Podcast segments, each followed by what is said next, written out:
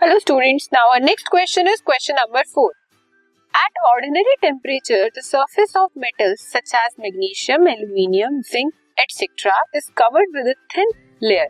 जब नॉर्मली हमारा टेम्परेचर होता है रूम टेम्परेचर की अगर हम बात करें तो जो हमारे मेटल्स होते हैं उसके ऊपर एक थिन लेयर होती है what is the composition of this layer and state its importance At ordinary temperature, the surface of metals like magnesium, aluminum, and zinc are covered with thin layer this layer is oxide of the metal अब respective अगर हम metals की बात करें, अगर magnesium की oxide layer है तो वो एम होगी।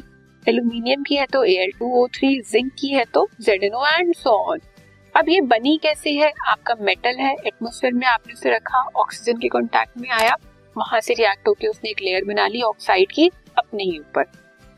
This layer is important because it prevents further oxidation of the metal and helps in protecting the metal from getting getting tarnished. क्या होता है इस लेयर की इंपॉर्टेंस क्या है? ये जो लेयर है, ये आपको रस्टिंग या कोरोजन से प्रिवेंट कराती है हमारे मेटल को और उसे टर्निश नहीं होने देती।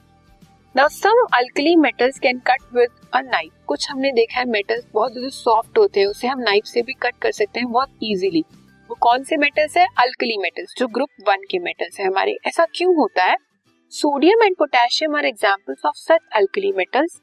The S block elements have only one electron in the valence shell, which can participate in bonding.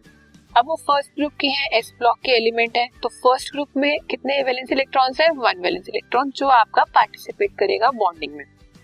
So they have low cohesive energy and consequently weak bonding उनकी बॉन्डिंग भी कैसी होगी? वीक क्योंकि वो बहुत इजीली अपने इलेक्ट्रॉन को loose कर सकते हैं। Thus all alkali metals are soft इसलिए जितने भी आपके अल्कली मेटल्स हैं सोडियम पोटेशियम लिथियम वो क्या होते हैं? Soft